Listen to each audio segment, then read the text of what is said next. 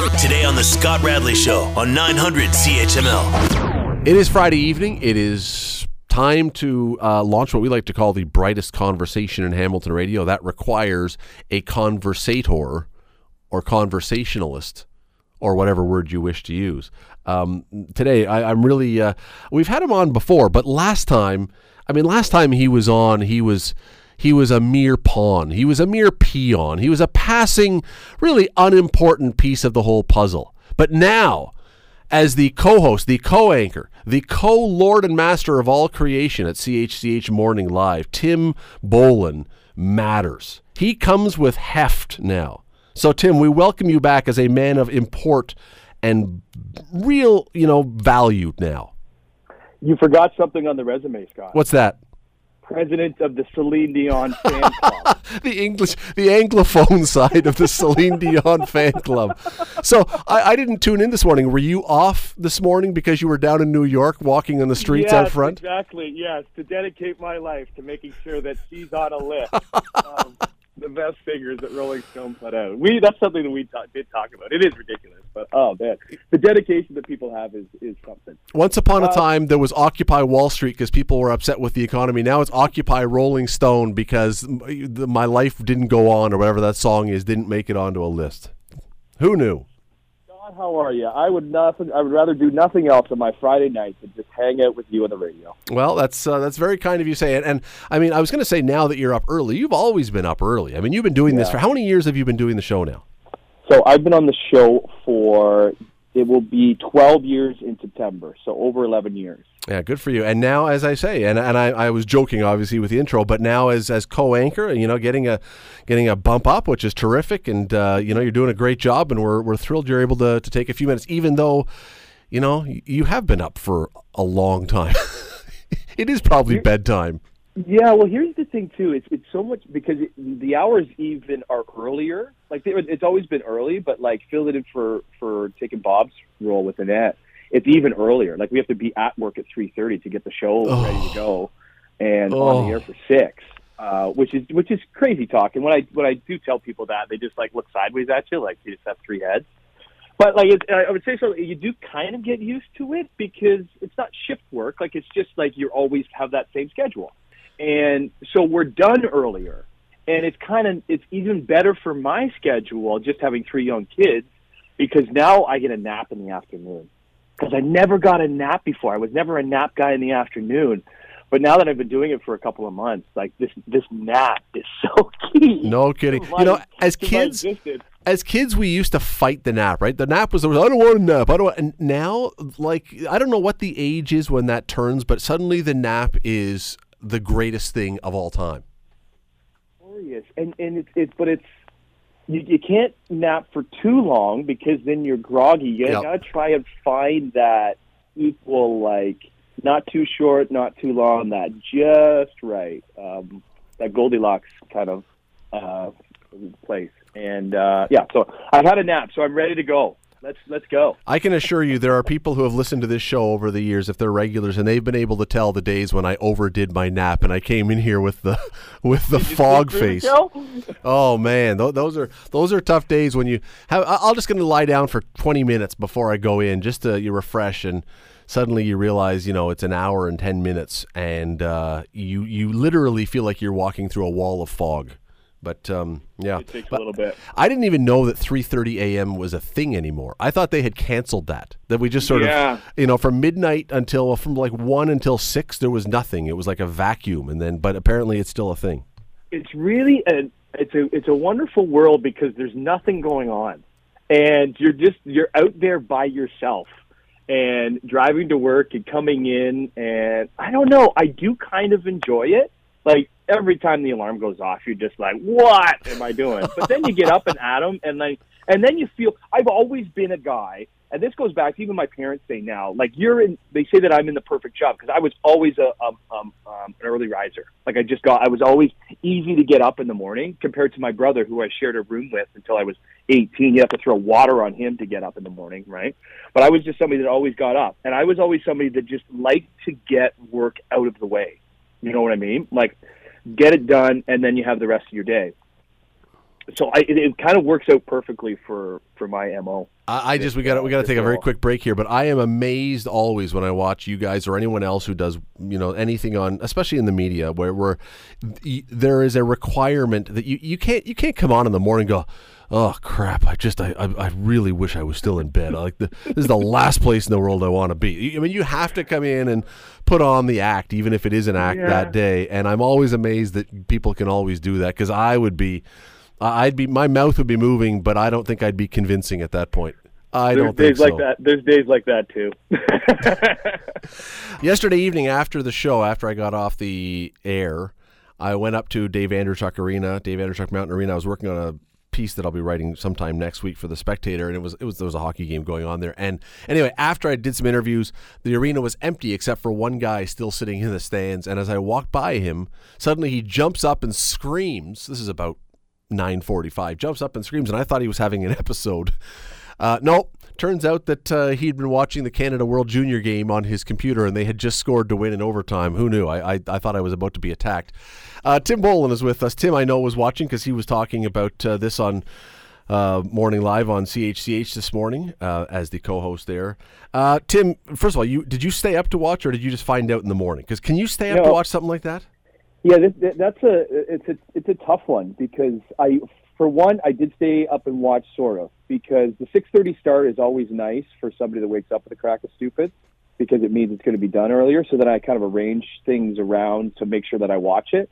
But I have a TV in the bedroom, so then it- it's on in the bedroom, um, falling asleep. So I was watching it and they were up two nothing. I'm like, it was in the third period. I'm like, okay, well. I just kind of I, I shut my eyes and I opened my eyes and it was two two and the game was over heading to overtime. So I'm like, okay, well now I'm in. Um, so then I did watch the overtime, which was thrilling, by the way. Three on three overtime, big fan over here. Uh, so it was just it was just a really cool atmosphere to be in with uh, Halifax, just loving life and loving uh, loving our, the red and white, and it was it was it was a really cool, really cool watch. So the thing that struck me about this is, and I agree, it was it was, and thankfully a nice short overtime. Although I do like it when these games go into four overtimes. I do find that fascinating sometimes. But no, it's it's it's either let's make it either quick or let's get it over quickly, or or let's let it go forever. But it dawned on me as I was watching and then the celebration and everything yesterday. Not much said in the wake of all this about Hockey Canada's problems anymore. And I was wondering, is this all it took? Is just having a successful World Juniors where we win and we feel good about ourselves and we're champions again? Is that all it takes to wipe the slate clean and everyone then forgets about all the problems Hockey Canada's had? Nope. yeah, I think you have to. I think you have to separate the two. It's totally separate from Hockey Canada's issues. This is a tournament. This is about these, however many men or kids under 19, trying to achieve a goal in a in a hockey tournament. The other aspect is a massive corporation that runs the sport of hockey in our country that did things improperly. So when you look at that, yes, everybody was cheering on the juniors, which they should because these these young men did some great things and they're very talented at what they do. And we love the sport of hockey, so we should be able to, to cheer for it.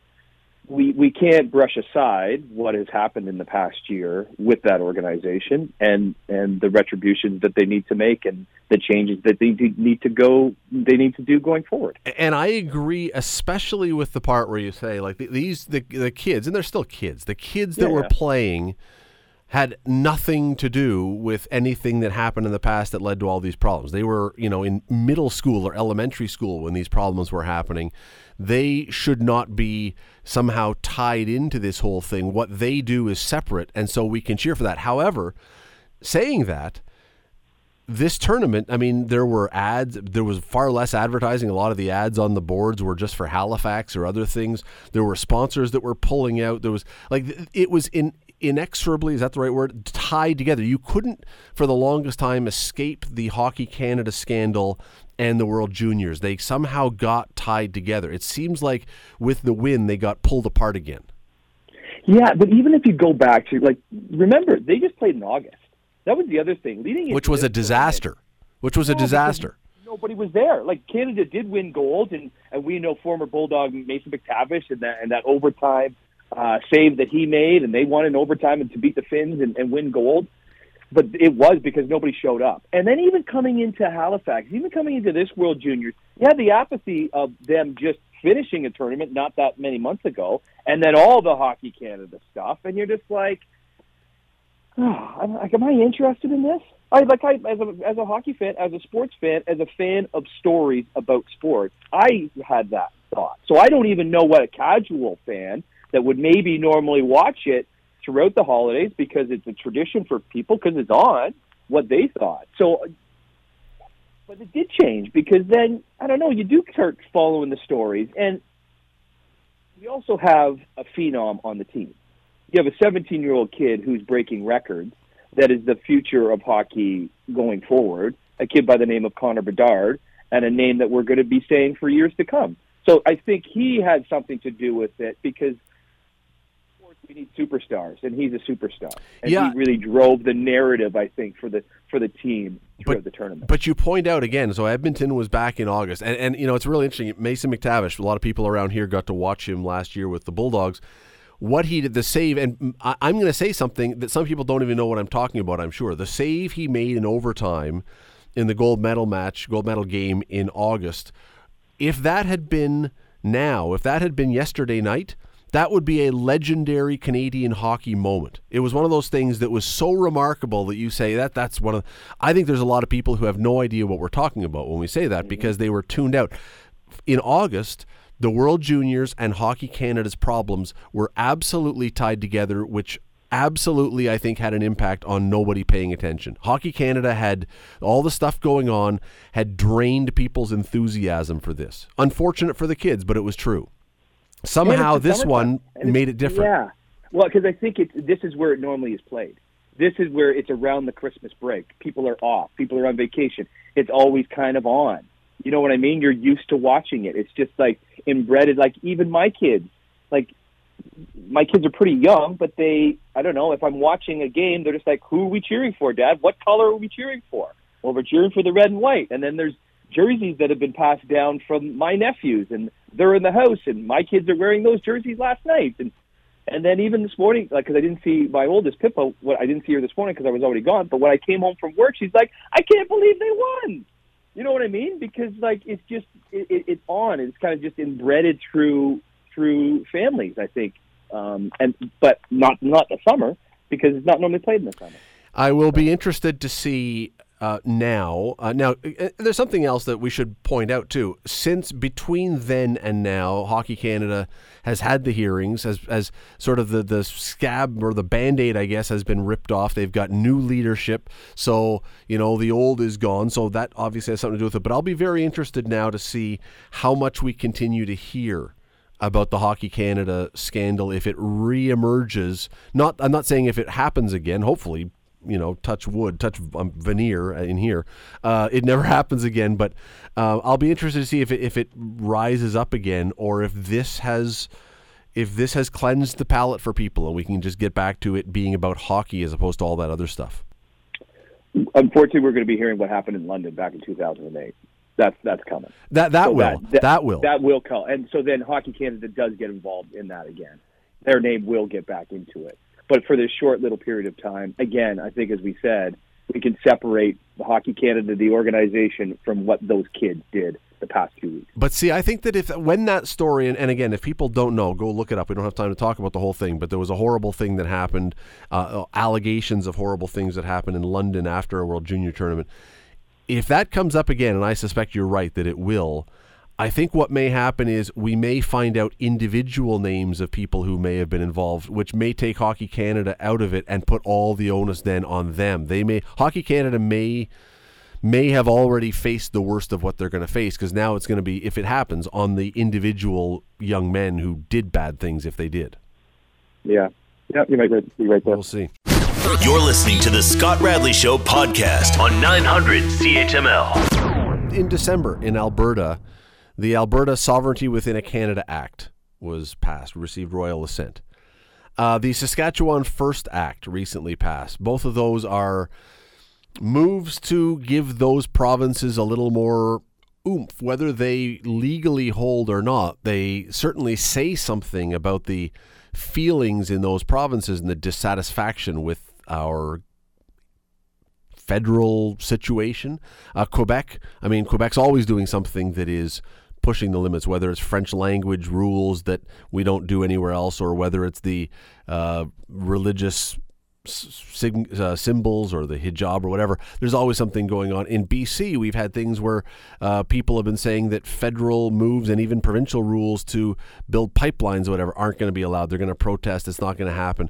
I want to bring Tim Bolen back in. He's the host, of course, of uh, CHCH Morning Live. Tim, we have had a, country that has worked as a country and worked as an idea for over a century and a half and you know done pretty darn well honestly for the size of the population. We've punched above our weight and it's been a beautiful idea. But you start hearing about stuff like this and dissatisfaction with the way things are going and, and moves to make things a little less together. Do you see long term i'm not talking about tomorrow i'm not talking about next week do you see a chance that down the road Canada has a hard time remaining Canada? Well, as we were just talking about before, the juniors won gold, so all is good in, across Canada. Everybody is getting along now. For today. Yeah, right. Um, it worries me as a father. Um, I, I, go back to I remember 1995. I was uh, in high school, and the Quebec referendum yep. happened. Yep. And like how close that was. I didn't. I, I went to look it up, like how close it was, like the yes and no of like leaving Canada, and was it, it, was like forty nine to fifty percent. Yeah, it's fifty point two or something, right? I think. Yeah, like it was. Just, it was just. It was crazy how close it was, and and you, you just think if if it was like a couple points more, where would we be as a country if Quebec wasn't part of Canada? I I could just never like I can never see it not being Canada. You look you look to the to the south and what's going on down there and how much that influences us here. And like, and, and is, the, is some of what's going on across our country being driven by the disregard for each other and the pull and push of the Republicans and Democrats down there and, and what that does for us up here. I think almost certainly. I, I think yeah. almost certainly, but I also think that you have whether it's that or whether it's that whether it's an individual thing. I mean, we have it today, and some may disagree with me, but today, for the last generation, I would say, we have been much more about you are special. You should be, you know, do it. You can do whatever you want to do. We've we've told our kids. It's not the kids' fault. We've told our kids, you can be whatever you want to be. Do whatever you want to do. It's all about you. Is it any surprise then that if a government comes in, whatever government of whatever stripe, and you don't agree with them, that you would m- maybe see a bunch of people saying, Well, I don't like that. They don't support me. They don't represent me. They're not my government. He's not my prime minister. She's not my prime minister. That to me, that's that's where part of the problem lies. Is we have spent years now not working for the common good. It's all about the individual and if it's all about you, Tim, well, if you don't like it, then why should you have to follow what you don't like?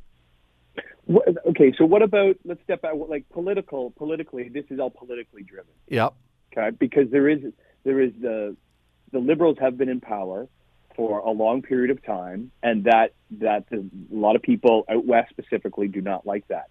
In the next election, whenever that is, if things do change and another another party does get into power, let's say the conservatives, how does that change things across our country? I don't think it does. I don't think it, it does. Doesn't? In no. Alberta, Saskatchewan, they're okay. Well, because here's still want to leave. Be, well, they may not want to, but look, when when Stephen Harper was in power, there were those who were not conservatives who hated Stephen Harper and were talking about, well, you know what, we we can't abide this. He's a dictator. He's a whatever. So then Trudeau gets in, and now people are saying, I can't abide him. I hate him. Even if all of a sudden Alberta and Saskatchewan are appeased because a conservative government gets in, now Ontario, Quebec, and maybe the the Maritimes are all bent out of shape. I don't see that there's a. Uh, I, I don't see in the future. I don't see a leader. I don't see the person who suddenly everyone rallies around and we all say, you know, I'm okay with that person. I don't see that person out there. Yeah, Yeah, like does okay. So does this continue? Does this splinter continue to get bigger and bigger and bigger? I think so. Well, I would say so. And, and, I mean, look, again, part of the reason why Alberta, for example, is so mad right now is you've got a liberal government, and it's it's it, it could be whatever, but it's a, in this particular case a liberal government, and a lot of what they're doing with their environmental thing they're pushing through is, frankly, destroying a lot of Alberta's oil and gas economy, which they've relied so heavily upon. So they feel entirely put out. But if the federal government were to say, okay, we're not going to do this, well, then all the people who support the environmental causes more are going to be bent out of shape. How do you resolve something like that? Well, because we know the way things, we know the way the world is going. It, it is away from oil and gas. But it, it, that's just the way things are. That's and and I, I don't know. Like that's that's where I'm not an Albertan. I, I have relatives in Alberta um, that do have ideals that do align with that. Um, but I don't know. I just saw them at a family Christmas, and it's we still get along. you know, even if you do have different ideals, I, I don't think them. Because the other thing is too logistically, how could how could they leave Canada? Well, see, logistically, it yeah. I mean, it becomes how can really they difficult. Be their own, how, how can they be their own country? And that goes back to '95 when Quebec was going to leave. How could they survive? How could Quebec, if Quebec left in '95, what kind of what kind of nation would they be today, 30 years 30 years later? It's a terrific you know question. I mean? They would do very, very well at providing goalies to the NHL. Um, and, uh, and and and protests in New York outside Rolling Stone magazine for their singers, um, but no, you're you're absolutely right. I mean, there was always this question about okay, so if they now had to provide their own military, their own mint, their own postal service, their own uh, unemployment insurance, their own uh, CPP or QPP, whatever, all these things. If they had to do all of that, could they? And I don't. I don't know the answer. I'm doubtful, but I, I don't know. Did we ever, did somebody who's older maybe can tell me this, did they ever really establish that that was even doable, or was it just the idea that we're going to break away and we'll figure it out later? So, what's the idea of, of Alberta and Saskatchewan? Is it just like is it? I want to be sensitive with my lingo here too. Is it is it having a bit of a temper tantrum that people aren't paying enough attention to what they're what they want? I think it's a, a broad feeling that those in Alberta or those in Ottawa, and keep in mind there was not a single. I don't believe even in the most recent election. I don't believe there's a single liberal. Maybe there's one in Alberta, maybe one in Saskatchewan, but I think there's a, a feeling that the people in Ottawa they don't care uh, Pierre Trudeau, Justin's father, had problems with that part of the country because it was a sense that he really couldn't care less. And I, I think they feel, whether you want to call it a temper tantrum, I think they feel like the federal government is running a country in which they are a part, but they don't really get to have much of a say in anything. Yeah, so that's where I was getting back to. Like, if another party comes into place and maybe, uh, I don't know, gives their ideals a little bit more leeway, they start to, to come around. But then again, as you said, there would be other people that are upset. I, in the in the future, I never see a Canada that is not all provinces and territories put together. Yeah, that was the original. Yeah. That was the original question that you asked me. Do I see that? I don't see how how that could actually logistically happen. I don't either. Now, I don't either. But it it does worry me about I don't know. As as Canadians, we get along, right? But there is a country just to the south of us that don't get along, and and, and anything that happens down there, we see everything. I don't know. I'm just I, I'm watching NBC News now, and what's going on even with the uh, the Speaker of the House, and not then not even agreeing on that to get like all of that done. Uh, we anything that they do, we see, and then it, it, it, it filters into into us here. We, we got to take a very quick break. I, I really do think, and you, I'm glad you brought up the referendum because I really do think that one of the issues, uh, Quebec, certainly I think in a lot of ways has its own has a right to claim that it's a unique society or distinct society, whatever they want to call themselves. But when a government allows Quebec to get away with some stuff, if you want to use that terminology I think you open the door to other provinces eventually. It was inevitable that eventually some other ones are going to say, "Wait a second, if they get." Uh, you know, extra money from you know the, the revenue sharing or whatever you call it, and they get this and they can do this. And eventually, you knew it may have taken twenty years, fifty years, hundred years. Other other provinces were eventually going to say, "Well, wait a second, why don't we get to do that then within the within the government, within the country?" And here we are. And let's see their game plan of them starting their own country, though, and what that how they are able to do that is impossible. Are you a technology guy? No like I'm just like a guy that has my stuff, but not I need help with things. Do you love technology or do you abide it and use it because everybody has to these days? Yeah, I, I go the latter on that. I think. Um, I think I use it too much, specifically social media. Like it's just like it's part of me too much, where I have to be putting it down. Uh, I should be putting it down more. Um, I was just yeah, like I was just in the break there. I'm just kind of going through like scanning through like Instagram and just trying to figure out certain things and what kids are doing and and, and that like going with the tech? Like how how deep into technology are we talking here? Well, that's that, that that's a great question. Thank you for that. It's a perfect segue to what I wanted to mention. So there are researchers at the Georgia Tech Research Institute who have now created a um, well, it's a device that I they're hoping people will use in their toilets. Uh, it's called the diarrhea detector, and with 98% accuracy, accuracy, it can determine if you're having a little bit of an upset stomach. now they're saying we want to put this on toilets everywhere so we can tell if there's a cholera outbreak because everyone's all of a sudden sick. I'm thinking I don't know that here in Hamilton, Ontario, I need to be keeping up too much on the cholera problems of the world to have something like this. But I, I got all I got thinking with this is I don't know how much more I really want technology invading into my life, like do especially we, this.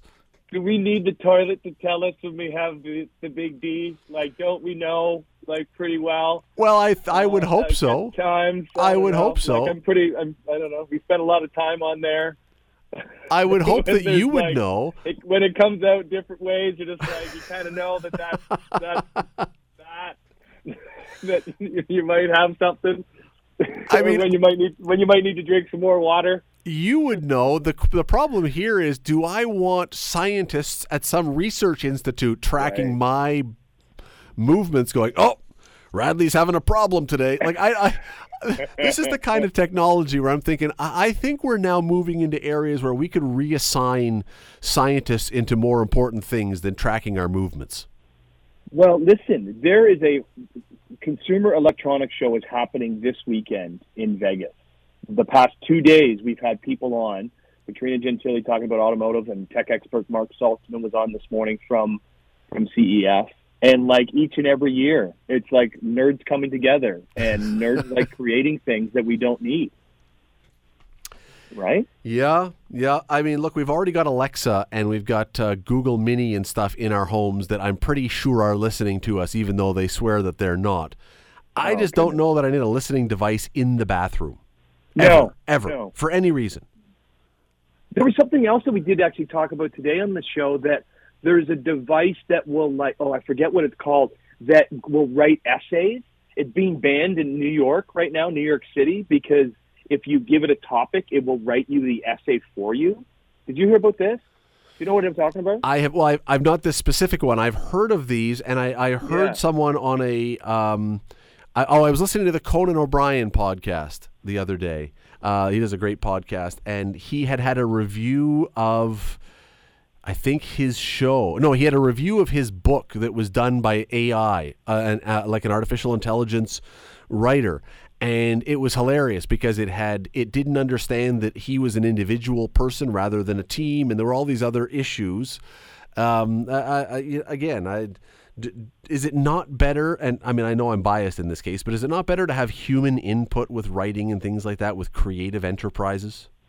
Yeah, it's called it's called New York City. Uh, New York City bans this AI chat box that writes essays.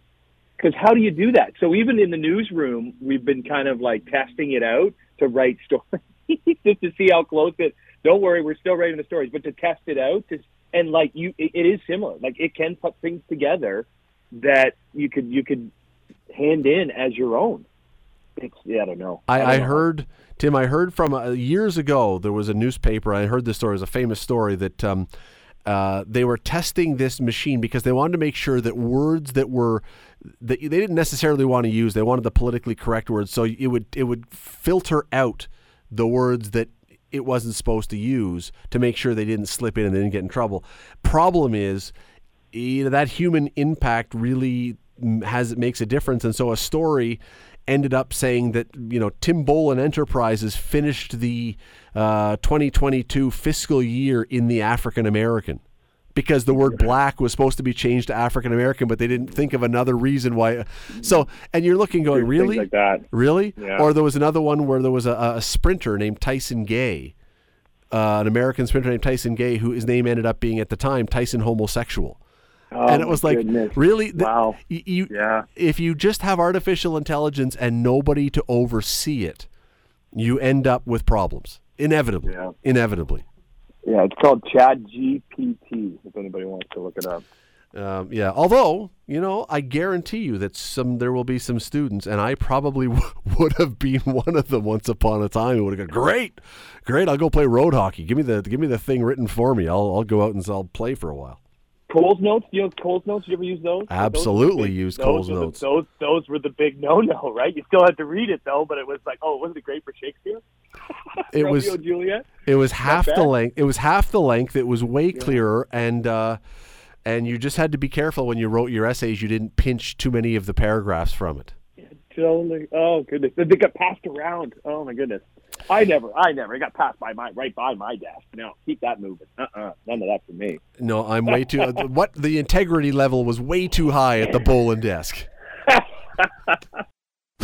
You're listening to the Scott Radley Show podcast on 900 CHML. Tim, the rumor that was going around was that every morning, by the time the show was done, all the air had been let out of Bob's tires, and and you know there were suspicions that it was you just sending a message. Not true. Not true. No, not true. Yeah, not true. But it is. Yeah, they, now now there's the pumping of my tires. So That's- pump my tires for the next hour, Scott Radley. Uh, hey, by the way, speaking of pumping tires, I don't know if that's a good definition. I just this we're not going to talk about this so much, but this is just amazing to me. I just checked this during the break. The GoFundMe account for Damar Hamlin, the Buffalo Bills player who collapsed last Monday night, and everyone knows he had a, um, a foundation that was trying to raise twenty five hundred dollars to give kids uh, gifts, kids who don't have Christmas uh, gifts at Christmas. The account, the GoFundMe, has just today gone past eight million dollars.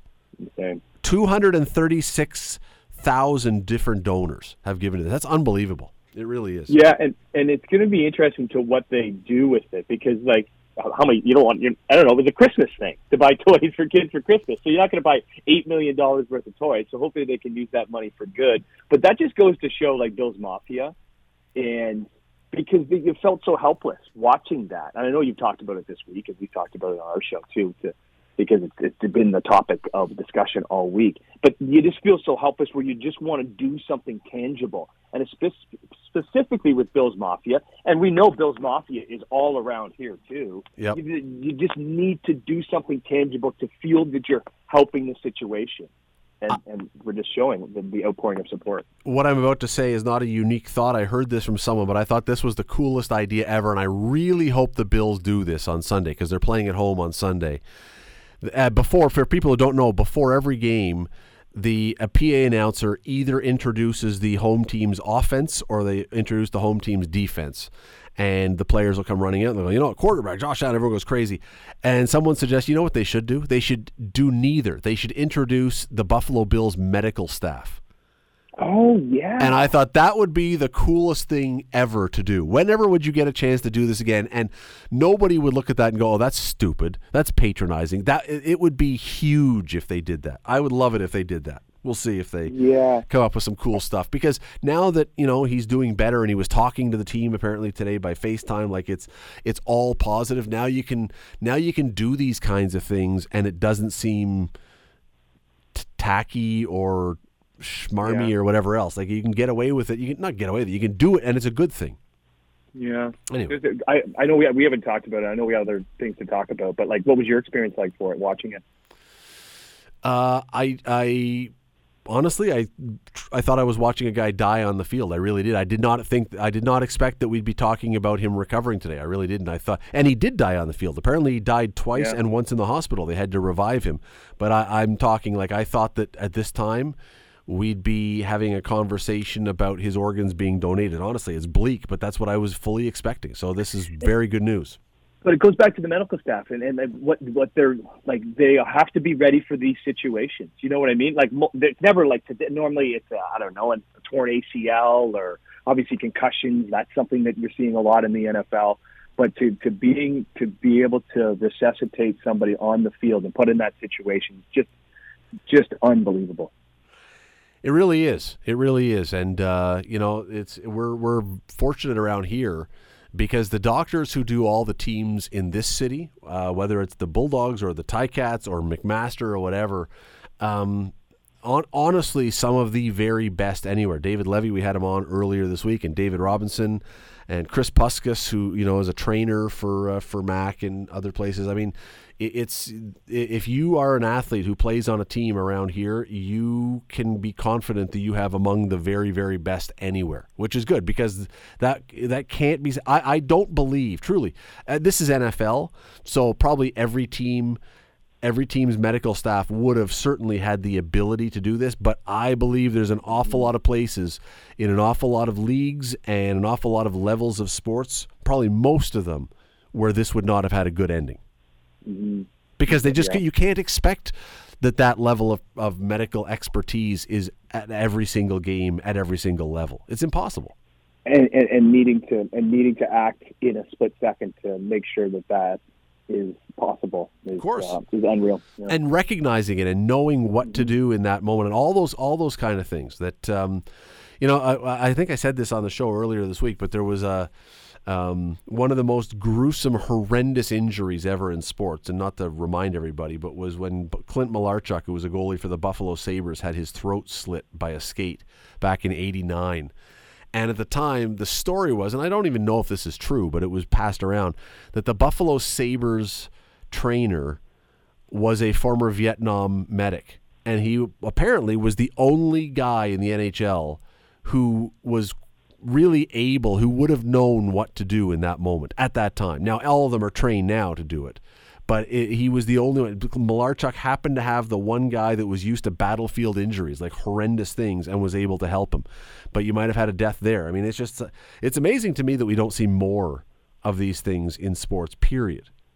Didn't you just have a story about something like this? Yeah, no, there's a, a, a, a well, not a kid anymore, but back in 1975, a guy in Toronto by the name of Kim Crouch was a goalie for the Markham Waxers and had his throat cut, and he was really the first one. And he, I was talking to him. June, January the 5th is the anniversary of it, so yesterday. And uh, his trainer saved his life, but he is really worried when he looks at players now in the NHL or World Juniors or whatever. Some of them wear neck guards, not in the NHL mostly, but but even then they're like little things. And he says, you know what? It's going to happen. It's going to happen again. Someone else is going to have their neck slit because people aren't taking this seriously and wearing proper neck protection. And you want to know something? It happened in the states yesterday. There was a guy, I think it was a, a an army hockey game or something. I think it was army. Anyway, there was a guy who's lived but was in that exact thing the day that he talked about it and I, I don't I don't know why people don't take it more seriously with the speed of the game and the sharpness of skates and everything now, but they don't. They don't. I, you, that was, that was you bring that up. The juniors last night they were neck guards because I remember when they were celebrating and uh, Dylan Guenther, who scored the goal, had to take off his neck guard to celebrate. Yeah, they, wear do. them, they have to wear them in junior. But look at some of them. Some of them are well protected, and others it's barely like most of their neck is still exposed, based on how they wear them and everything else. And so it's uh, anyway. It was it was an interesting one. I just we'll move off of that because it's kind of just sports injury is just a bleak thing, especially these days. But the good news is, as I say, that not only the guy from Buffalo is that uh, uh, Damar Hamlin is back healthy again, but um, eight million dollars. That's that's that's remarkable. Can I say Um, the guy's name? Can I say the name quickly? Yeah. Assistant athletic trainer, uh, Denny Kellington, is being lauded in administering CPR to Hamlin on Monday and was absolutely vital in saving his life. So I, I'm sure he'll be honored on Sunday. Oh yeah, oh yeah. No, no, for sure he will. I mean, and, and well, I hope. I mean, the Bills are good at this kind of thing. All the NFL teams are pretty good at, at, at figuring out the, the right thing to do. I, the other thing that someone suggested was Marv Levy, the old coach of the Bills, used to have a poem that he would read once in a while, and it was about I'm just gonna you know I'm I'm injured, but I can't remember the exact words. Someone will know it better than me. I'm just gonna lay here and bleed a while, but keep fighting. And they said you got to have Marv Levy come out and read that poem after this i mean you know these are these are these are really cool things that can be done now that things are um, things are working okay uh, hey listen we one of the other stories this week and, and we did talk about this on the show uh, a few days ago but i wanted to bring this up because one of the other stories that has dominated discussion this week is the ongoing endless endless endless array of complaints and whinings and whatever from um, Prince Harry or Duke Harry, I guess, whatever his whatever his title is now. And I just want to ask you about this. You mentioned your family last hour and your kids and everything else. Are are you comfortable, regardless of how famous someone is, regardless of how wealthy someone is, regardless of all that stuff? Are you comfortable with anybody taking family squabbles and making them public and making money off them? No, and that's my whole issue with this whole Prince Harry stuff is, and it comes down to brothers. And I mentioned earlier, I have a brother. I grew up with my brother in the same room for 18 years until I moved out of the house. And the relationship that I have with my brother to this day, right, is a, is a special bond. And they have a special bond, the two of them, or you, you thought they did, Harry and um, William and, and, and William and just but what they've been through and their and their mom dying and and and going through all of that. So the bond they have, and then what how this is this is affecting their relationship. That's what I really bothers me through this whole. What was the age difference from you and thing. your brother? So he is um, Matt is four years younger in school years younger than me. Okay, so let me ask you this: At some point, you guys shared a bedroom. Uh, you were that meant you were in close quarters a lot. I'm guessing that at some point along the way, you may have once, maybe twice in your life disagreed on something. And um, was there ever a time when you wrestled, fought, pushed, shoved, had any kind of physical confrontation like most brothers do?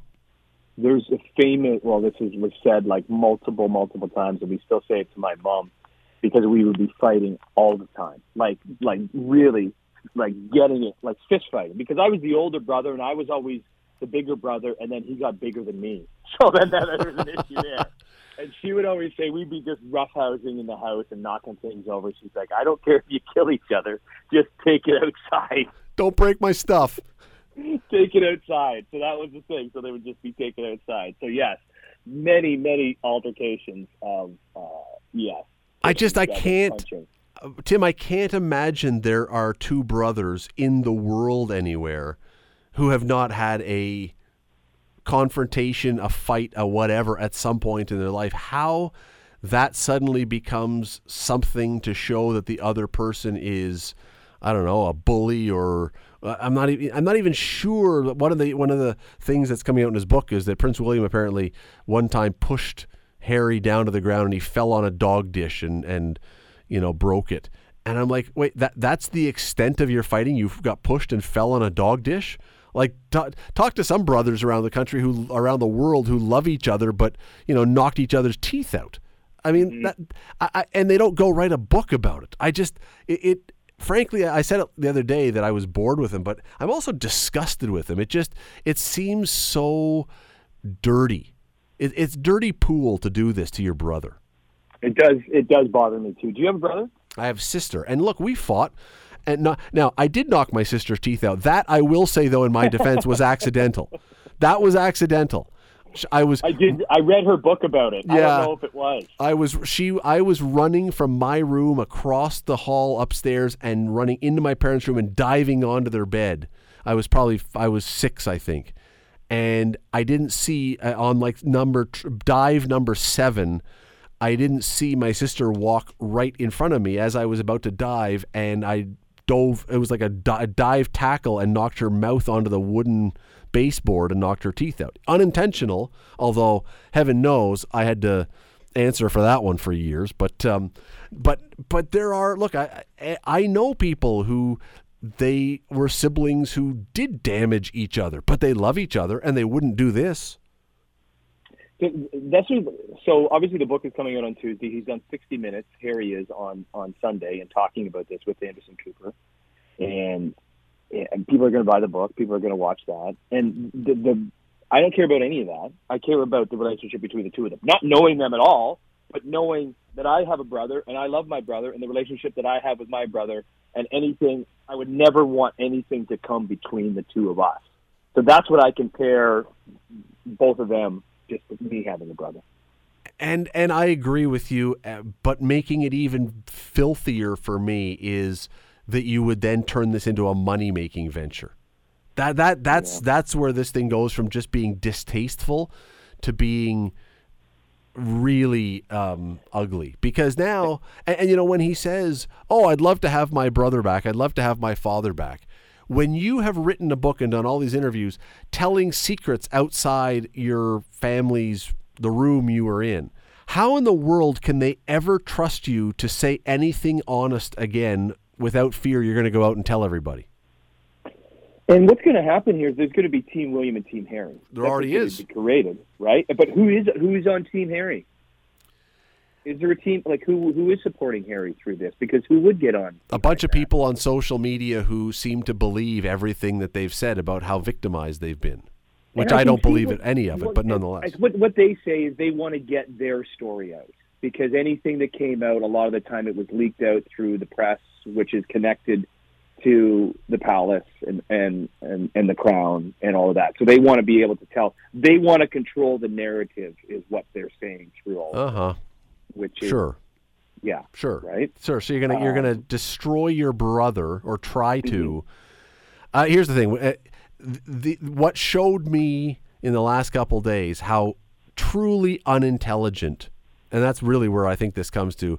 Harry is, is that in his book apparently he talks in rather blunt terms about how he killed 25 Taliban's.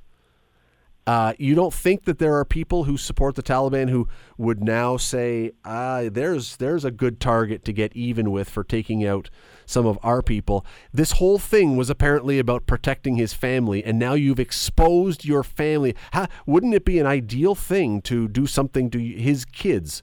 Or his wife, or him for what he I mean, it just the whole thing is so nonsensical and poorly thought out and stupid that I just I can't even believe it. going back to, I'm not a, a royal, I'm a historian, but like King George and like his brother, you know, but he took the throne because his brother married Spencer, and then, do you know any of this? All this Uh, history? well, the- I, I, I know loosely. I know of it. Yes, where he abdicated the throne and then went off to get married. the Yeah. throne, and they went off to get married. But like, I don't think they like. I don't know the relationship. I guess I got to do a bit of a deep dive on the relationship that, was created or like was torn apart after that happened. Because I don't know. I was even talking with Annette just off camera this week about it because like they never really talked even until like they died.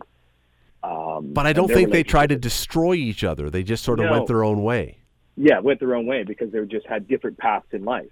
And that's where I thought kind of this was going. You know what I mean? Harry wants to leave, if he doesn't want to be associated as a royal, that's fine. You can decide that. Yep. But then why are you going back and then, yeah, it's just, it is just, Some people have found an old map. Now, this sounds almost like Goonies stuff, but anyway, they found an old map that's believed to mark a spot in the Netherlands where a bunch of Nazi soldiers hid all kinds of treasure, potentially millions of dollars worth of stuff.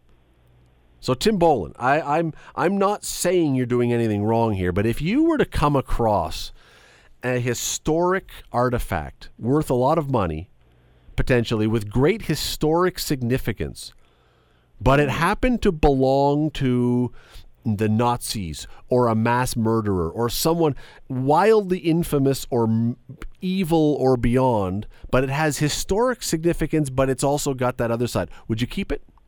are we live on the air right now? We are. it's a hard Well, one. listen, Yeah, well, yeah, right. Um, so I'm just actually did a little digging on this story, uh, pun intended. Um, would I keep? Yes, I would want to keep it. I mean, I look. I I remember all the stories. If you ever watch Band of Brothers, which was an amazing miniseries, um, all the soldiers back in World War II, when they when a German would be killed, they would often take his Luger. They would take the the gun as as a souvenir. Nowadays, if you were to say, "I've just found myself a a Nazi a Nazi pistol," I I don't know if people today would see that the same way that it's a piece of history that you've got. They would probably think you're a nut job.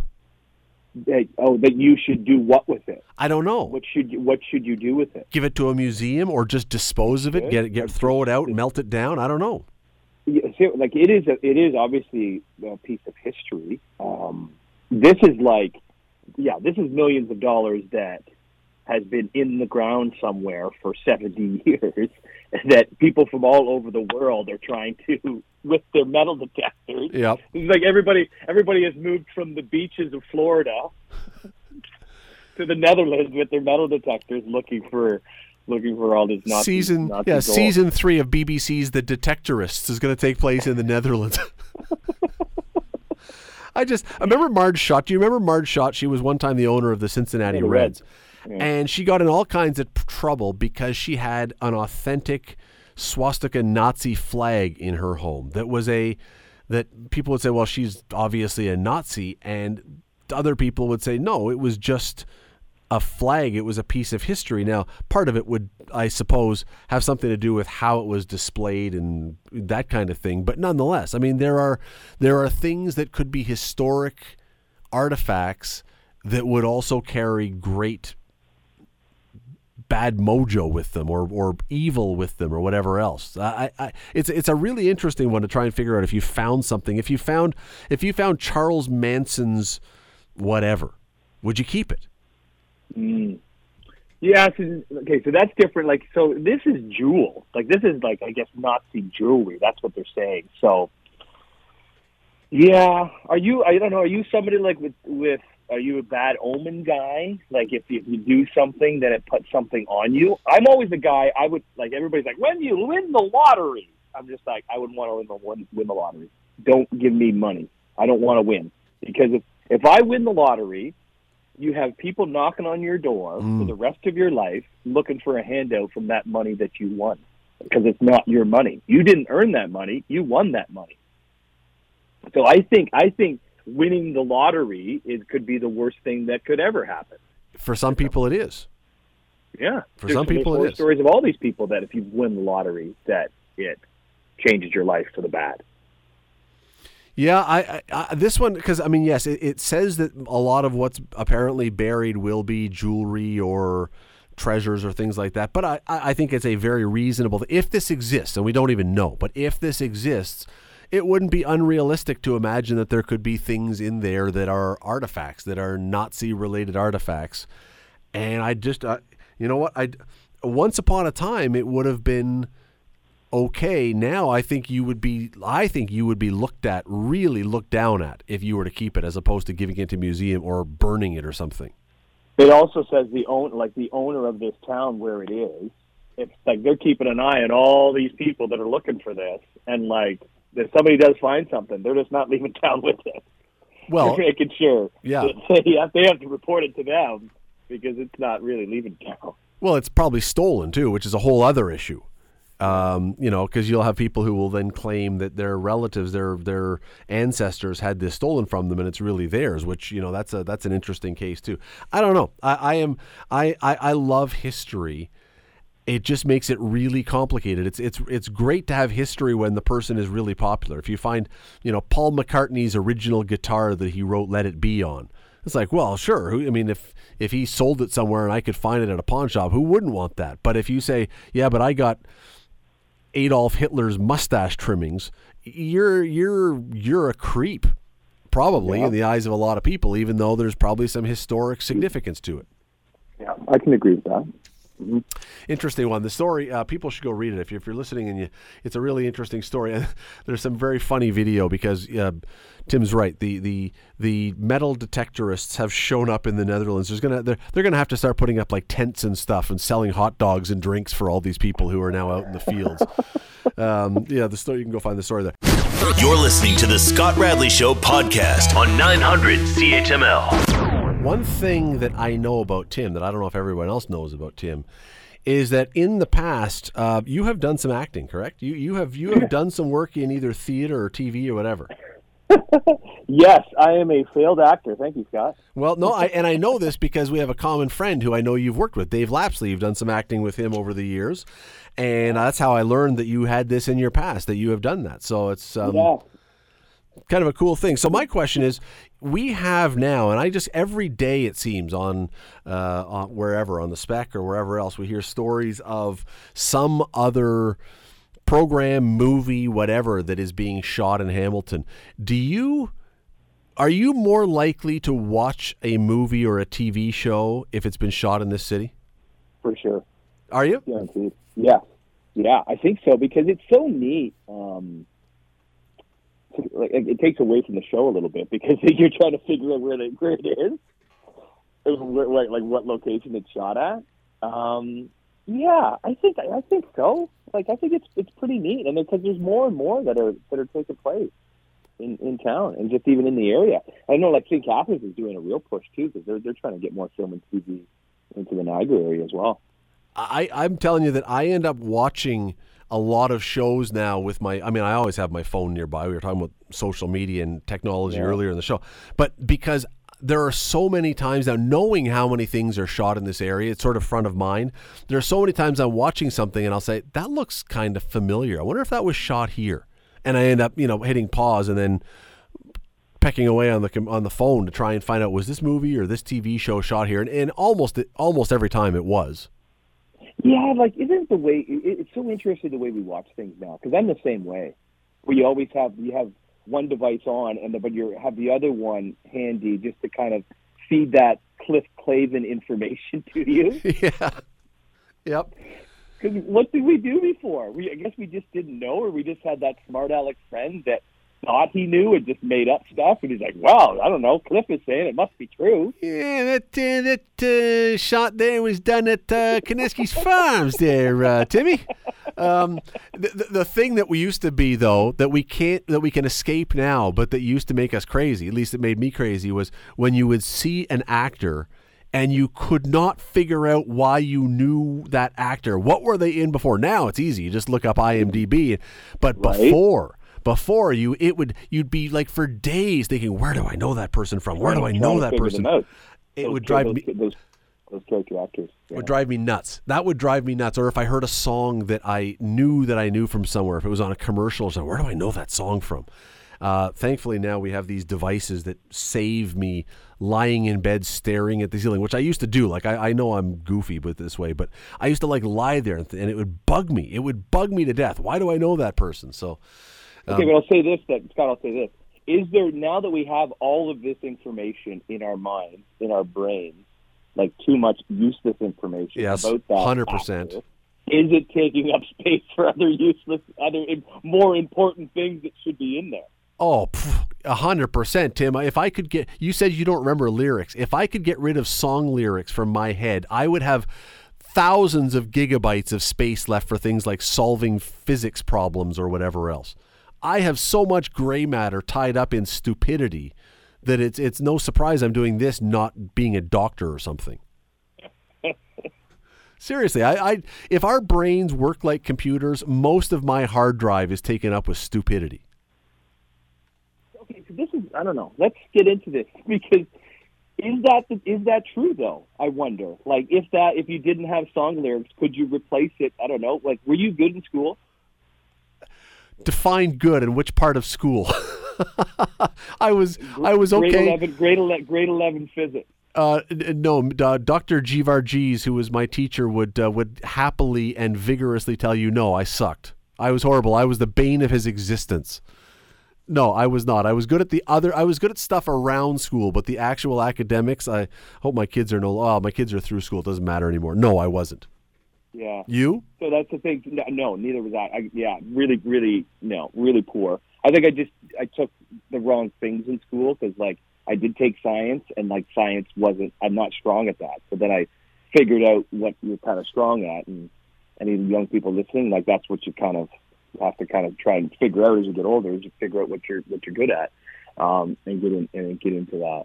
But yeah, like I, I don't, I just like reading is something that I really try to do more and more of because I have a co-host on that who reads all the time. Now she doesn't have kids; she has cats, so she can she can read as many books as she wants because I don't know.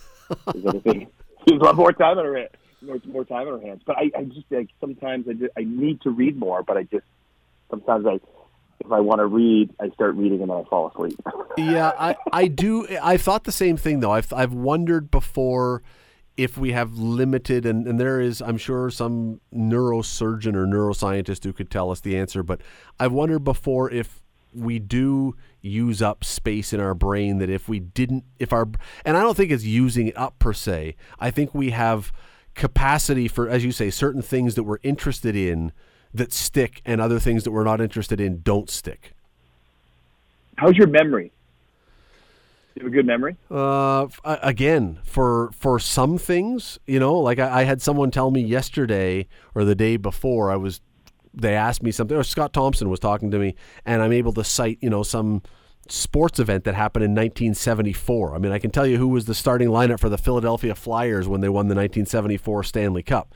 But you asked me something important, like anything important, and I probably don't know it. yeah. Yeah. Yeah. Yeah, because my my memory's awful. So I don't. But I, what else is what else is filling up the space in there? It's a fascinating thing about whether whether you could retrain your brain to get that other stuff. I you know, or, or whether you have. I, I, don't know. I, I, I it's it's a really interesting one because I think a lot of people have thought that. I don't think our brains. Well, I know that our brains don't function quite like computers. I mean, I'm not a complete idiot. I know that it's not there's not a limited capacity. You can learn things, but boy, it does seem like everybody has things they can hold on to and other things they just can't. Yeah. And we have too much useless stuff in there because of the devices that we always need to know everything about everything. Although you know what, when you're uh, when you're doing a morning show on CHCH and you got a banter, uh, useless information yeah. is good. Yeah, yeah, you do kind of have to. You just like you get Phil. Phil, Phil. Yeah. Um, okay. Well, let me so let me tell you a little story about yeah, yeah go into your deep Cliff Clavin and uh, and pull that stuff out. Uh, you can hear speaking of uh, well not useless information but filling and banter and good banter. Uh, you can see Tim every morning Monday till Friday on CHCH Morning Live. He's on there now as the co-host with Annette. Uh, listen, we I love that you came on. Really appreciate you taking some time to do this tonight. Buddy, it was uh, it was good fun. Um, now I just have to go and put these kids to bed. I was avoiding it I was avoiding it for two hours. Now it's now it's the time. Now you can just sell them on the idea that it's just a long nap, like you were talking. We love the naps. Exactly. Just you got to convince the kids that a nap is a good thing. Uh, Tim Bolen, uh, thanks for doing this. Thanks, pal. Good stuff. Talk to you. The Scott Radley Show, weekday evenings from six to eight on nine hundred CHML. The Scott Radley Show podcast is available on Apple Podcast, Google Podcast, and wherever you get your podcasts. I'm Scott Radley. Thanks again for listening, and do not forget to subscribe to this podcast. It is free. You will never miss an episode. And also, be sure you rate us and review us. Whatever you think of us, we'll take it. Thanks for listening.